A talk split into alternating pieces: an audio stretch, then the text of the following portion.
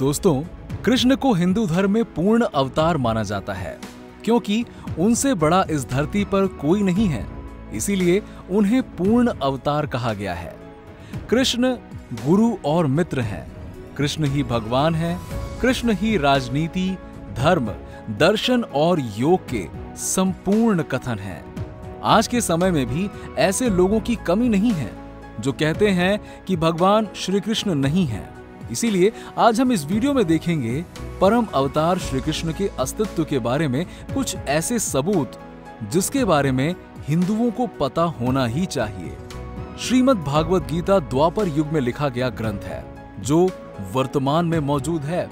इस ग्रंथ में लिखा हुआ है कि हर शब्द भगवान श्री कृष्ण ने अर्जुन से कहा था।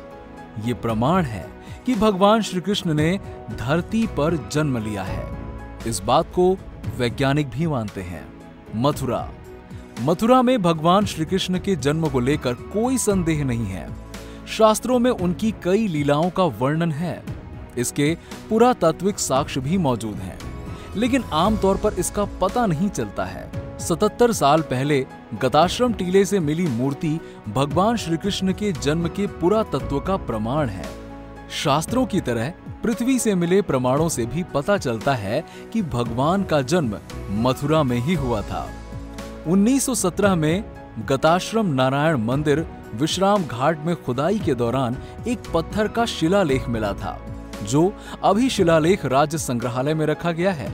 इसमें वासुदेव भगवान श्री कृष्ण को अपने टोकरी पर रखकर यमुना पार करके गोकुल ले जा रहे हैं। इसमें कालिया नाग उन्हें बारिश से बचा रहे हैं। इसके बारे में इतिहासकारों का कहना है कि ये पत्थर 2000 साल पुराना है। ये शिलालेख भगवान श्री कृष्ण से संबंधित पुरातत्व का पहला प्रमाण है। इसमें श्री कृष्ण के जन्म की लीला को दर्शाया गया है। पत्थर से प्राप्त एक अन्य शिलालेख में गोवर्धन धारी श्री कृष्ण को दर्शाया गया है। इसमें भगवान ने गोवर्धन पर्वत को ऊँचा किया हुआ है। 1947 में कंस के किले से मिले शिलालेख में कालिया नाग दमन लीला को दिखाया गया है, जिसमें कृष्ण नाग के फन पर सवार हैं और ये चट्टाने करीबन 1600 साल पुरानी है। निधिवन। धार्मिक नगरी वृंदावन में निधिवन अत्यंत पवित्र, रहस्यमयी और धार्मिक स्थान है। मान्यता है कि निधिवन में भगवान श्री कृष्ण एवं श्री राधा आज भी अर्धरात्रि के बाद रास रचाते हैं। रास के बाद निधिवन परिसर में स्थापित रंग महल में शयन करते हैं। रंग महल में आज भी प्रसाद यानी कि माखन मिश्री प्रतिदिन खाया जाता है और शयन के लिए पलंग लगाया जाता है। मोहन जोदड़ो, पुराणों में भी उल्लेखित है कि जब श्री कृष्ण का स्वर्गवास हुआ, तब कलयुग का आगमन हुआ। इसके अनुसार श्री कृष्ण का जन्म 4500 से 3102 ईसा पूर्व के बीच मानना ठीक होगा।